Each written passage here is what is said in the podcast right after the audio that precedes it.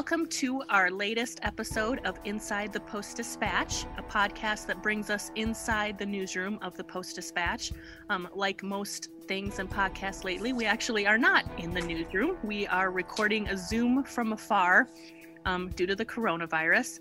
Um, with us today is Police Chief John Hayden. Um, he has been police chief for going on three years and on the force since 1987, and our reporter Joel Currier, who are going to be talking about a project in the works um, that the paper has been doing for quite a while, looking at gun violence. Um, the Post Dispatch is partnering with the Kansas City Star, Report for America, and the Missouri Foundation for Health on the Missouri Gun Violence Project. Um, we're recording this on Thursday, November 12th. The stories are going to start running over the weekend. Um, you'll see them on stltoday.com um, and on the other newspapers that are involved. So to begin, we're going to start with Joel Currier, who has has some questions and can probably talk a little bit more about the project as well. So take it away. Thank you, Leah. I appreciate it. Um, you know, Chief, you've been on the force for a long time, as Leah mentioned, um, more than three decades now. So you know St. Louis pretty well. Um, I think that's fair to say, right? I, I, agree with you. Um, and when you look at violent crime in St. Louis as over the years, I'm sure you've done analyses. It tends to be intensely concentrated um, in some higher crime neighborhoods, sometimes sometimes drilled down to even maybe an apartment complex or a, or a stretch or two, one or two blocks. So I guess the question um, is how does the police department sort of shape its enforcement around that? And I guess maybe the pressing question is given the, the rising violent crime rate with you know aggravated assaults and homicides this year, what needs to happen right now, if it isn't already happening, to curb the violent crime rate in St. Louis? Sure. So I, I think one one thing that people need to understand when you talk about uh, particularly aggravated assault with firearms and homicides, those uh, we are, and I track those one by one, and you know those are those are kinds I track very closely. So what you'll have is in circumstance, you know, circumstantially would be that uh, we determined that probably 50% or so, anywhere between 35 and 50% of those incidents are drug related.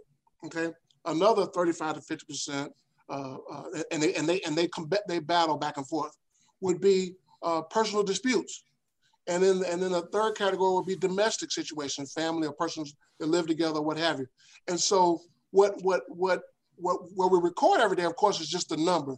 Hey, homicides have increased, but it, but in actuality, what we're trying to do is intervene on some very personal circumstances, and that's that's the biggest challenge to what the police can do. These are these are in other words, they they pop up randomly around the city, but the victims and the suspects they are not random encounters. Those those persons know each other at at, at least uh, loosely acquainted, and so there's there's something there uh, that, that that of course uh, comes out in our investigation. But that's that's kind of the the context in which I want to want to set this conversation.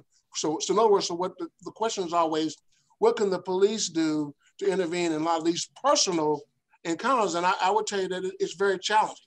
Uh, um, you, you, you, hear me talk about all the time that we don't get a lot of uh, uh, witness cooperation. Uh, and, and, hopefully we can talk a little bit later in the conversation about something that, of course, the state is trying to do with respect to some, some legislation that gets witness protection. Uh, you oftentimes don't get a lot of victim cooperation.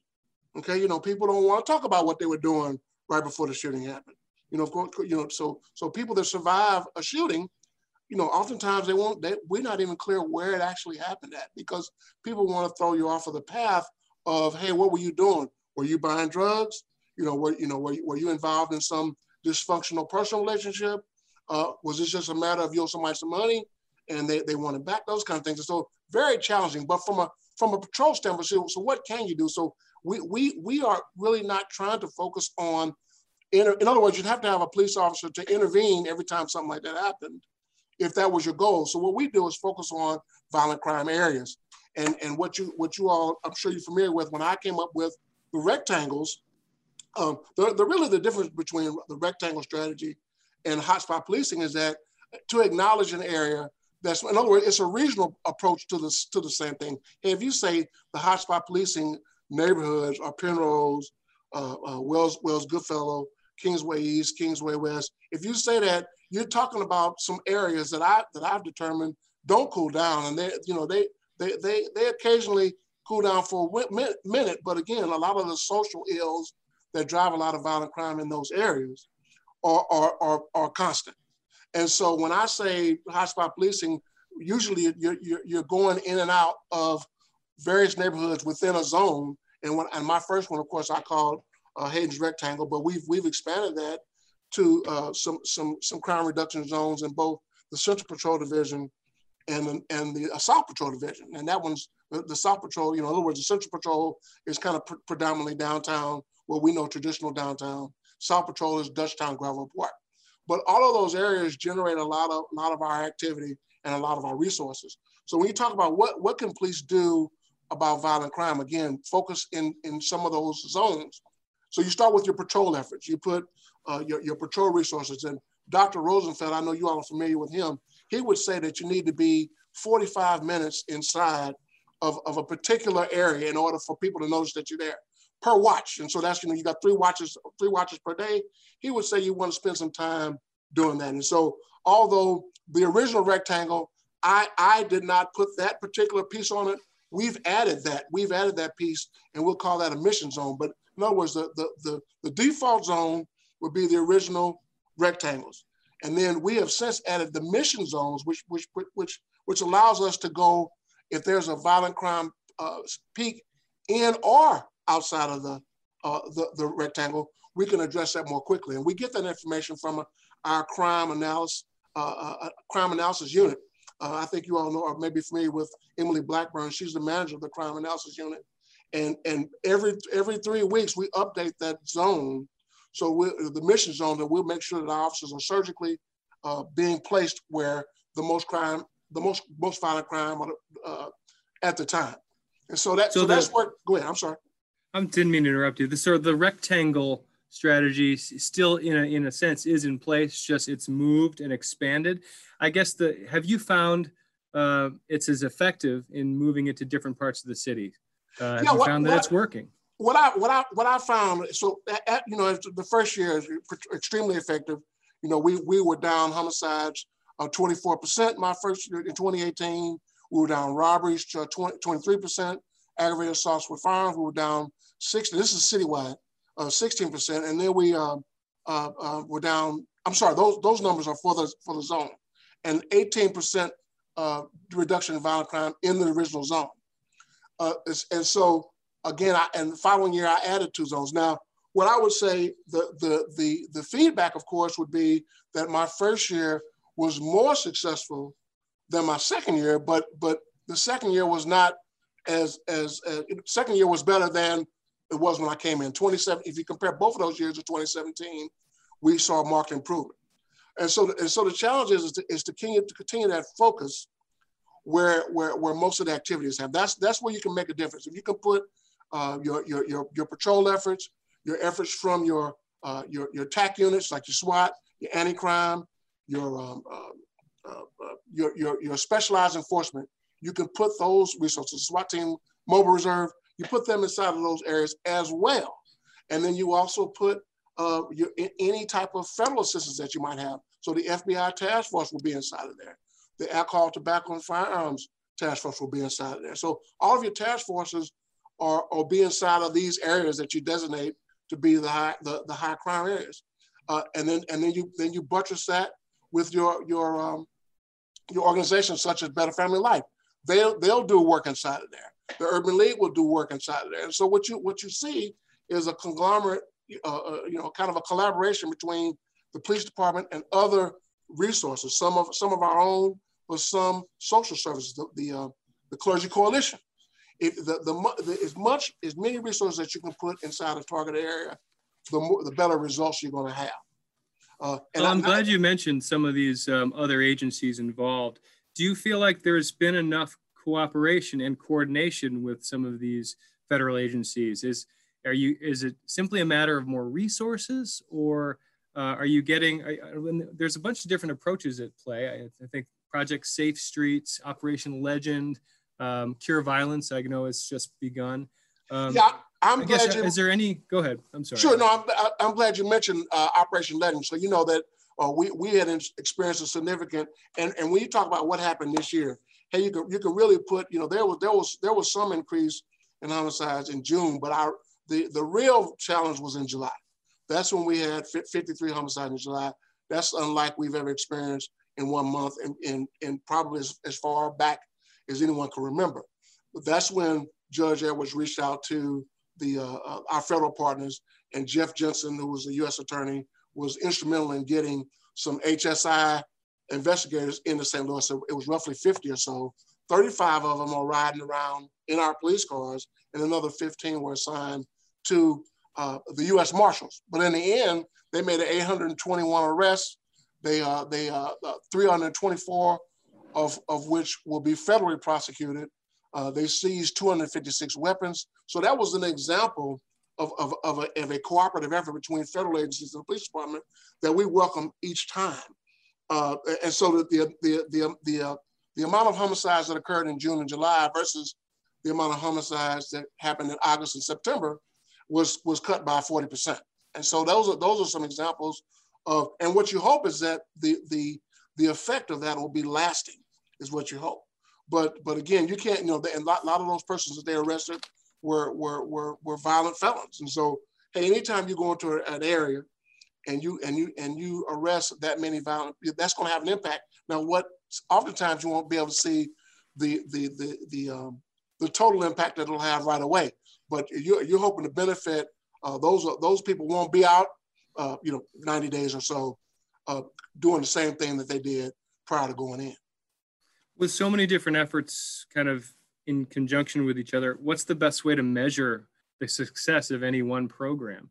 I mean you've got the the law enforcement side but you've also got the social services side. How do you measure what's working what's not well, working? well this is a good question. Hey one way you measure it is here's what you can't measure. You can't measure how many homicides or or or, or aggravated with firearms didn't occur because uh, because of these efforts. So you so so there's so you never really know how much you can you can just go by simply was there a reduction in what was currently going on. You can always go by that.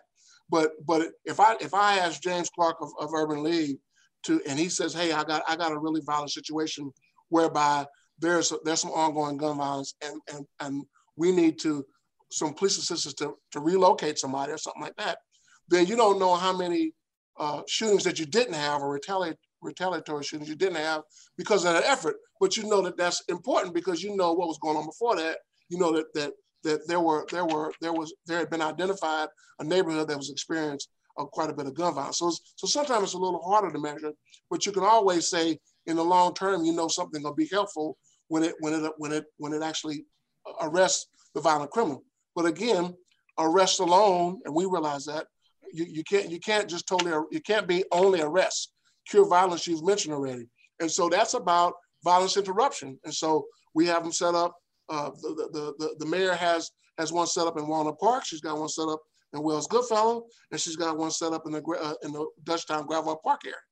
You got two different agencies working together. You got the Urban League's got Walnut Park East and West, and then you have Employment Connections that's doing doing the other two. And so, uh, interestingly enough, Cure Violence is not. Uh, uh they tell us who, uh, you know, who, you know, hey, I've identified this person. It's not a lot of conversation back. We supply a lot of data assistance for those programs, but uh, but it's up to the violence interrupters to prevent or to discourage people from from responding in a violent way as they as they had in the past. So again, uh, the, uh, in in in overall, what you have to do is measure how much you know you really can go sometime month to month, week to week, but how much uh, less aggravated assault with firearms or homicides are occurring in a particular area is really how you measure it. So it takes time to make that analysis. You can't Absolutely. look at one month over another. It really takes years and years, well, maybe not years, but several months of data to see if you've made a difference. And what absolutely, and what you would really want to change, and you know, when when, when a lot of the the uh, uh, when you talk about root causes, hey, if if hey, if there's a lot of hey, everywhere where there's where there's a lot of poverty stricken area, what I what I would call distressed areas, whenever you have a lot of lot of, of uh, a lot of poverty, a lot a lot of drug activity, you know, has you know some some some educational challenges. You're going you're going to have a lot of those social ills those social ills compounded by our gun laws in Missouri, which which which everybody can have a gun. So you have all these social this social dysfunction in a particular particular neighborhood, and then add and then throw some firearms into that, and you and you have it's like gasoline on the fire. And so, hey, I, I would hope at some point to be able to revisit the, the conversation with, with the with the governor's office about some some some stronger gun legislation. All we need is a, is for people to have a permit. That will that will discourage all the people, all the all the videos we've seen all summer. When you see people walking around with AK-47s uh, or at a, at a at a at a gas station or whatever. If, if, if there was a law like it was before January 2017, you will not see that. People won't be carrying guns, and we, are going to go cruising right down the riverfront, and they got guns with them. All that would be discouraged if people just had to have a permit to carry a gun. Nobody's going to carry a gun under those circumstances. I was going to ask you about that law change, and I think it was end of 2016. Has that made a huge difference in the in the way you police and in um, just in nonviolent crime in the city? Do you think that that that reversion of that law has made a big difference? I think that that that that has compounded. If you think about what has really happened, if 2017, uh, you know, we had we had 205 homicides, and just just the the, the notion that we are aware, you know, and, and this year, of course, you have some unique thing with whatever happened in July. It happened across the country uh, in homicides. Uh, you know, we there. If, if the major city chiefs put out a put out a report that said that 57 uh, uh, uh Uh, uh, uh, cities, 57 major cities are experiencing an increase in homicides this year uh, compared to 2019.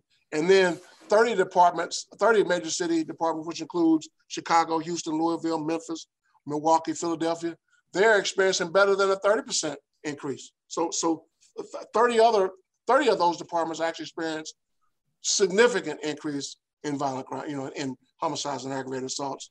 Uh, but all, but 57 of them are experiencing some increase. But at the end of the day, uh, what, what you have to have is, is, you know, continuous work.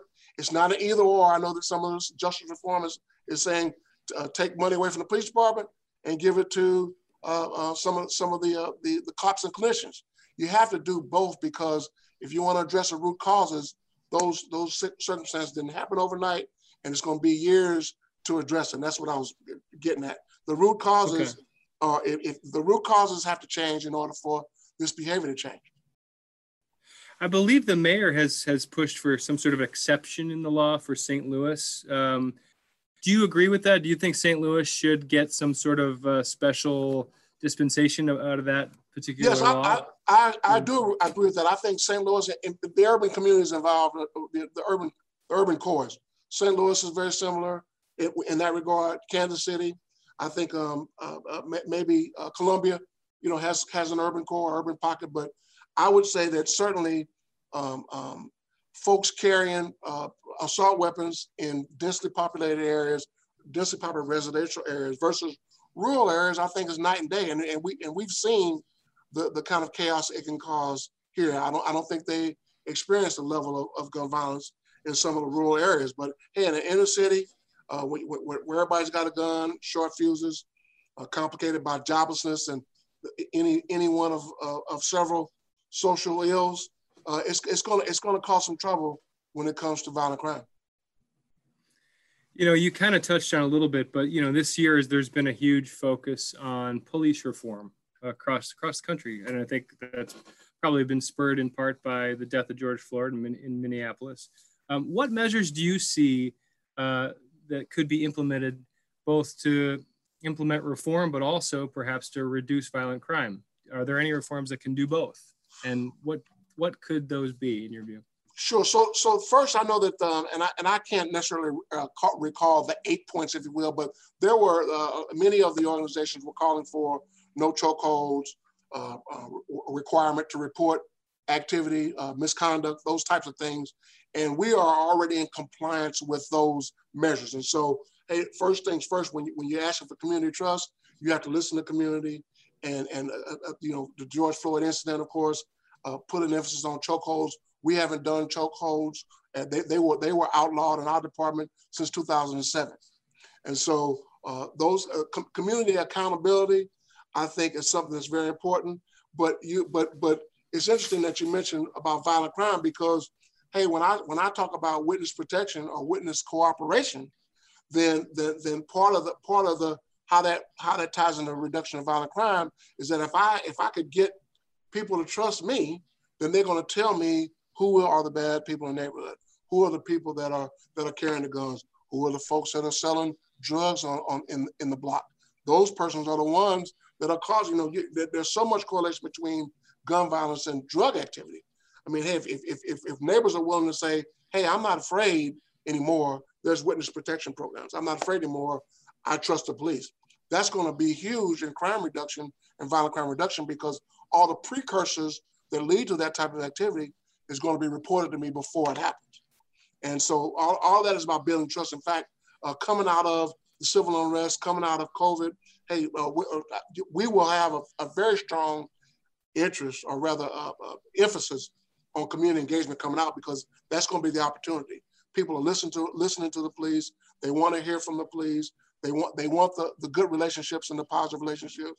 And we're going to have great opportunities uh, in, in, in weeks and months to come to, to bridge that gap between the police department and the community. Given the link between drug activity and violent crime, I mean, do you, do you see any value in decriminalizing drug cases, drug possession, drug trafficking? I mean, if drugs are the root of so much of this, is there any use in in in, undoing some of these laws targeting drugs? I, you know what? Here's the here's the thing. I, you know, uh, and certainly I know that there, there's that there's that you're going to have medical. We already we already have reduced or, or, have the category of medical marijuana, that type of thing. Hey, the, the challenge is the black is the black market on any of that. And so whatever is, you know, hey, I just I can just I know for a fact that the, the, the folks that, that, that, that, that are the supply, or rather demand, that create the demand for drugs in, in, those, in those distressed neighborhoods, they're not going to Walgreens and, and getting any drugs. They're to, they're to get it in the alley that they got in last week. They, they, you know, and I don't know what, what, what qualifications you'd have to have to, to qualify for some legal drug act, legal drug prescription. But but the point I'm trying to make is, hey, the, the, that this is a quick way to make money but it's, it's very dangerous. And so when people, when a lot of times when you hear about homicides and folk were killed overnight, sitting in a car, that type of thing, hey, that you know that's a drug, drug dealing, and, and people will tell you we don't always we don't oftentimes share that on the news. I mean, hey, that's that that that you know we don't we don't want to blame the victim, but people are participating in very risky behavior that ends in and oftentimes costing their lives. If you you you, you can't, there's no such thing as a safe drug deal. I know people believe that. So they believe they can go somewhere at two o'clock in the morning and sit around and wait for the guy to, to bring the drugs back. I give the money. Hey, sometimes, hey, this is not, guess what? This is only an acceptance of money. You got something to say, say about it? It's going to be gunplay. If it, hey, this is hey, uh, not too long ago, a recent, a recent homicide. Hey, uh, I, I, came to score drugs. Here's the exchange. I get the drugs, look at them and say, oh, and then drive off. They start shooting at the car. And so a lot, a lot of our, lot of our overnight uh, drug activity is, is, is really violent prone. And, and those are the kind of things that we, that we try to address with, with, with our resources and then those from social services. Back to homicides for a second. The clearance rate in St. Louis, I think, for last year is about 40, 47%, I believe. The national average is about 60, I think, if you read the research. Why is the cities lower than the rest of the country? What do you think's at play there? Yeah, I, so so again, I, I think a big challenge, and you see us ask all the time. You know, uh, we we have we have a, a pretty strong, uh, you know, no, you know, no. People don't want to get involved. Hey, if it didn't happen to me, I don't want to get involved. I, I've already mentioned that even vi- surviving victims of shootings, hey, they, they don't want to they don't want to tell us what's going on. So so the so the no snitching uh, uh, uh dilemma is strong in St. Louis. But again, how can you improve that? Better community relationships. And so the more trust that I get from, from folk, uh, the department is establishes in bridging that gap, the more cooperation you get. You see us all the time uh, referring something to Crime Stoppers. If you if you want to report it uh, anonymously, you can go to Crime Stoppers. But again, the big challenge is is is getting uh, the the type of cooperation that can get that clearance rate up. And so and so there is help on the horizon. I know that I know that the uh, there's funding and there's funding that the governor is seeking in order to to to buttress the witness protection program. One of the bills that he signed was to to approve the witness protection program, and I'm told that that we're not far off from funding the witness protection program. And so um, I, have talked to the circuit attorney about that, and, and that's something that she and I both could rally around because she knows that when people come to the circuit attorney's office to prosecute some of these more serious crimes, that that that she that the retaliation, fear of retaliation, is a real thing. She and I both understand that, and so that would be something that would be something that she and I both could rally around that actually help reduce violent crime as long as we have the program in place that either one protect folk, put them up in hotels, what have you, or relo- relocate people if we if necessary. I mean, is the no snitch culture in St. Louis just stronger than it is in other cities? I mean, I'm getting back to the, the slightly lower clearance rate for homicides. I mean, yeah. Is there I, what do you think it is that is is preventing uh, from police from making those arrests in those yeah. It, it would be speculative of other than to say, hey, uh, the, the the anytime you compare yourself to another city, you have to ask yourself, are you really comparing apples to apples? Do, do they have the same number of distressed neighborhoods that I have? Do they have the same number of drug infested areas that I have? It, and if the answer to that is yes, I think what you'll see is that if the same distressed areas uh, uh, uh are faced with a, with a similar population, you're going to see a lot of those numbers uh, uh, jive together. So when I when I see uh, places that that that have less distressed areas, less poverty-stricken areas, less drug drug infested areas, those neighbor those neighborhoods are going are going to are, are going to have less violent crime. So so so while I hear that number, same time I'm, I'm always wondering, hey, is that is that really a fair comparison? Only because the character of each city is a little different. One thing that we often hear about is a shortage of city police officers. You know, the, the number kind of usually hovers around 140. Now that the residency requirement has been lifted, um, do you think that'll make it easier to recruit officers? And what other things can the police department do, or is the police department already doing to end that shortage or bring down that shortage and put more officers on the streets? Sure. So as as of Tuesday, we were 142 officers shy of our authorized strength, which is 1,340 officers. And so uh, uh, right now, the uh, the the number one impediment to recruitment, according to our recruiters, when the first thing that comes up in those conversations uh, uh, uh, up until now would have been, hey, do I have to move in the city? First question is asked. And so now the answer to uh, in our recruitment efforts, which would be job fairs, um, going to going to, to, colleges in the Midwest or what have you, establishing uh, relationships with places like Harris Stowe, who has a criminal justice program, you know, those kind of liaisons, working with working with those, with those groups uh, should, in fact, uh, make that recruitment effort a lot easier, and we'll be able to buttress those those numbers. Um, um, right now, we've already we've already seen. There's probably ten or twelve folks that just just by you know I think I think he signed it a couple of weeks ago officially. But the point being is that uh, uh, we've we've seen uh, a, a, dozen or so folk wanting to come back. You know, and they're they're in various phases. So these are retreads. We'll be able to put them back on the street as they come.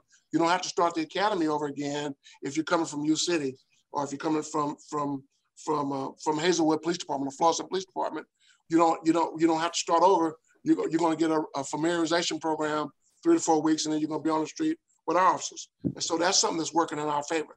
We're getting ready to do a large uh, advertisement campaign, probably uh, heavy, probably for two weeks or so, heavy TV, heavy radio um, advertisement to really put the word out, uh, let people know about the different units that you can be in. You know, a lot of people uh, uh, are interested in forensics, those types of things. All all of those, we have an ETU unit. We have a homicide division. We have a, a narcotics division. We have a mobile reserve. All the things that people really uh, gravitate toward, we have those programs.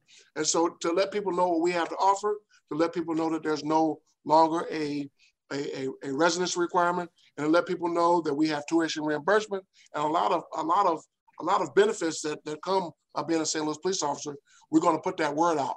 We also have the cadet program. So the cadet program is for people that are 18 to 20. We have 50, first of all, we have 53 recruits in the academy, uh, you know, the grad, graduate between now and the next couple of months or so. But we also have a cadet program. We have 54 cadets in our cadet program. They're 18 to 20 years old. They get paid $15 an hour. They are, they, they, they are at least high school graduates or have a high school equivalency. But the point is, again, exposure to, to various units within units and division within the police department so that they can be familiarized and hopefully we can recruit them when they turn 20 and a half in order to be actual police officers. So it's a familiarization program. The other one is the Ethical, Ethical Society of Police actually has a pre-academy program that, that, that they tell people, hey, if you think you're not sure, if you, if, you, if, you, if, you, if you can make it in the academy, we'll take you through report writing. We'll take you through defensive tactics. We'll take you through the, uh, the, the, the, fitness test in order to make sure that you're comfortable. And so that, that's, that's just three things uh, that, that we're doing to, to help recruit. Again, this our advertising project will be, will be significant. I'm sure you'll, you'll see and hear about it. And we're really hoping to really get those numbers up. What I haven't heard though, and I don't, I know some of this is out of your control, is don't you have to pay them more? Aren't they getting paid better at other departments in the region? You know uh, what? So yeah, so so it depends. So what what we've always boasted about, and I, I, think the difference between St. Louis County and St. Louis City is maybe somewhere to five to seven thousand a year, so to speak, to start off. We write at fifty thousand, you know, right at forty nine some odd thousand once you graduate from the academy. But I think the key is is that all of them would say that our pension system is a lot stronger. So in other words, if, if you compare a St. Louis City officer to a St. Louis County officer, yeah, you make a little more money uh, in the beginning, but but in the long run, our pension system is is is, is much more desirable uh, for career employees. And so there's a trade-off there. Of course, you know we we were we were we were all, before COVID hit. I think we were on on target to get a pay raise this year, which would have been uh, you know uh, which would have added to what that, that 49,000 make would probably push us over the 50,000. But again, you know, that, that has affected everything. It, it has affected tax revenue and what have you. And so that's going to be have to be uh, postponed. But I think that we're right where we need to be in order to, to recruit and to, uh, uh, to, to, to sustain our workforce. Will that have a dramatic impact? I'm sorry, go ahead. No, that's okay. We're just kind of coming to the end of our time together. So if we kind of want to start thinking sure. about final questions. All right, okay. Thanks kind of on that subject, I mean, will that alone help reduce gun violence, bringing back uh, the full roster of uh, city police officers? Or, yeah, I mean, it yeah, will probably require that, other that things alone, too, right? Yeah, yeah. As we get back to that alone, no, that alone will not will not uh, uh, uh have the, the, full impact. Is that all the resources that we mentioned? Hey, we still got to have, still got to have the cure violence type programs. You still have to have uh, uh, help from uh, organizations like Urban League and Better Family Life. Those are those are all important for community. Because remember, remember now we're fighting against uh, uh, kind of systemic uh, social ills in these neighborhoods. So so, but now watch this. How will it help? I, if I were if I were able to add 25, what what I could do with that number of officers back at authorized strength, that would be 25 officers more per district.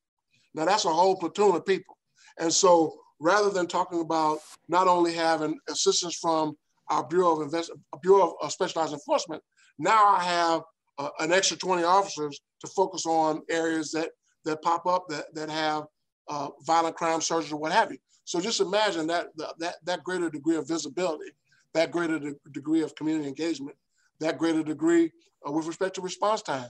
To have a full complement of officers will definitely go in that uh, help reduce violent crime with, with no doubt about it.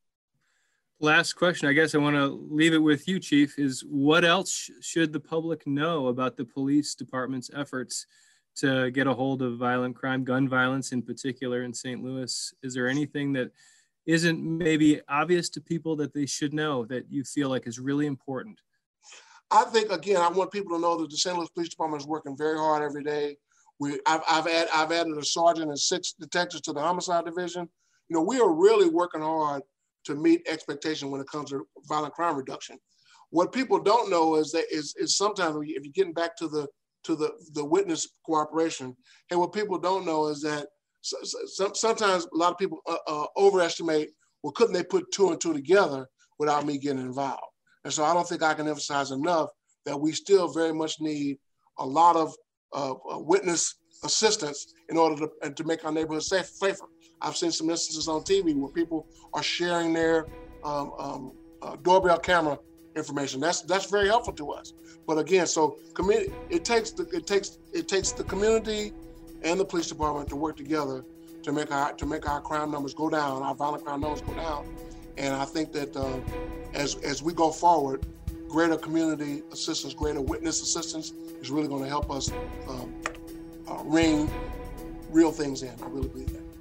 Well, we want to thank you for your time, Chief. Thank you. I appreciate you both. Yes, thanks so much. And the um, project on gun violence is going to be on stltoday.com, um, Kansas City Star, I think some other newspapers in Missouri as well. Um, as always, you can find that all those stories on our website and more podcasts at stltoday.com backslash podcasts or wherever you get podcasts. Um, as always, we ask you to subscribe so we can keep doing the work that um, Joel and other reporters and photographers are doing on this um, and similar podcasts. I'm Leah Thorsen. This was Inside the Post Dispatch. Thanks for listening.